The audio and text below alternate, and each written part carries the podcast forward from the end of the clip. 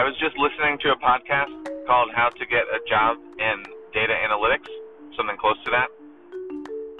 As a hiring manager on an analytics team in Home Depot, and one of the particular groups called the Merchandising Execution Team, or MET, I feel like I want to answer that question. And I would love for a few thousand people or a hundred thousand people to learn to learn from it if it's useful to them. So here's what I'm looking for in analysts and senior analysts when I'm looking to hire. The foundations of the technical skills, I want them to be familiar with SQL. I want them to be familiar with the visualization tool, preferably Tableau. That's pretty popular. Maybe Microsoft BI and then ideally some familiarity with R or Python or the data analysis tool pack in Excel. I guess this list is a little bit greedy, but these are the these are the components that make someone good. A statistics background or foundation. It doesn't have to be from a degree. My statistics background is uh, AP statistics, thanks to Miss Bernstein from Bronx High School of Science. I think I took that in 2003. So the last formal statistics class that I took was in 2003, which I'm pretty sure is 18 years ago. It's kind of scary. So anyway, I hope you enjoyed that tangent.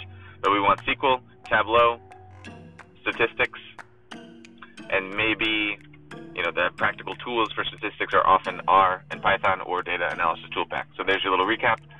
That is table stakes. Without that, I would have to it basically would take too long to ramp up, in my opinion. I'm not comfortable taking on that risk. So then you get to once you have the technical skills, what about the other skills? They're sometimes called soft skills. I'd rather call them practical skills, get stuff done skills, change management skills. So here's what I always say: there are three things, three things that I want besides the technical skills. One is aptitude. Aptitude. Some of this content is slightly complex programming is not hard, but it does involve logical thinking and uh, you know the ability to take a big task and break it into smaller pieces, to think sequentially, to think in if then, to think in case when. It's just important to be very logical in your approach. So aptitude, then two curiosity. Curiosity means that you look around at the world and and many many things are interesting to you. This is very important. Sometimes it'll be called lifelong learner. It's got lots of different names. I like to just call this curiosity. You don't have to be curious about everything, but you have to be curious about a variety of things in different domains.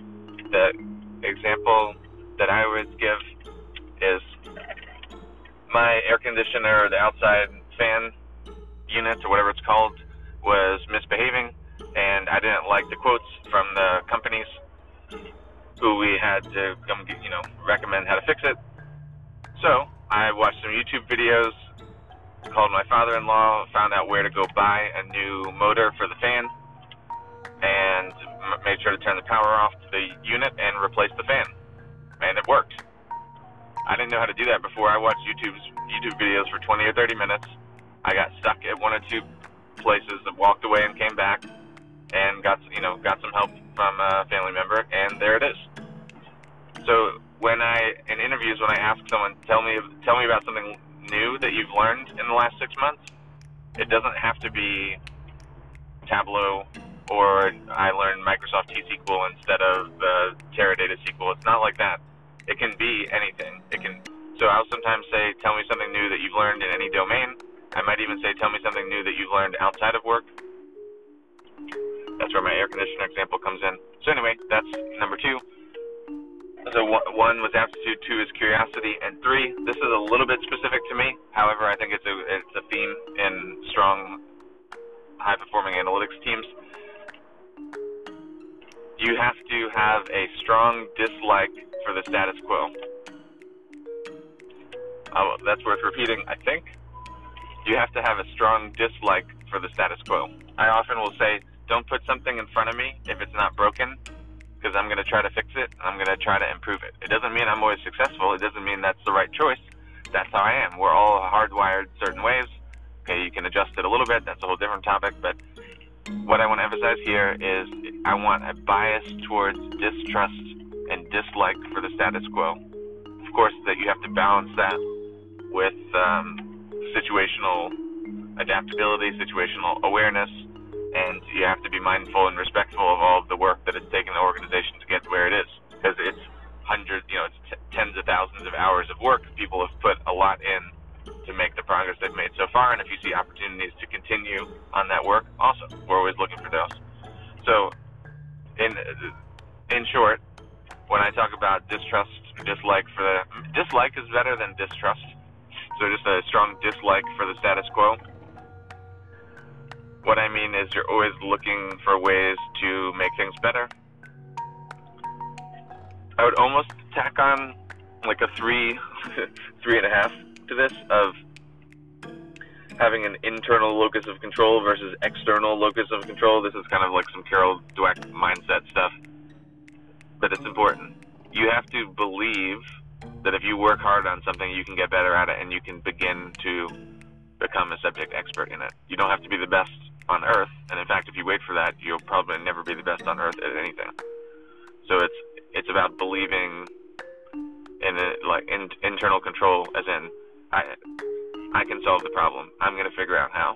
So I, I like to say, I often find myself saying, if we can pinpoint the root cause of this problem, and I'm the one causing it, that's the best news ever. Because I can immediately address it.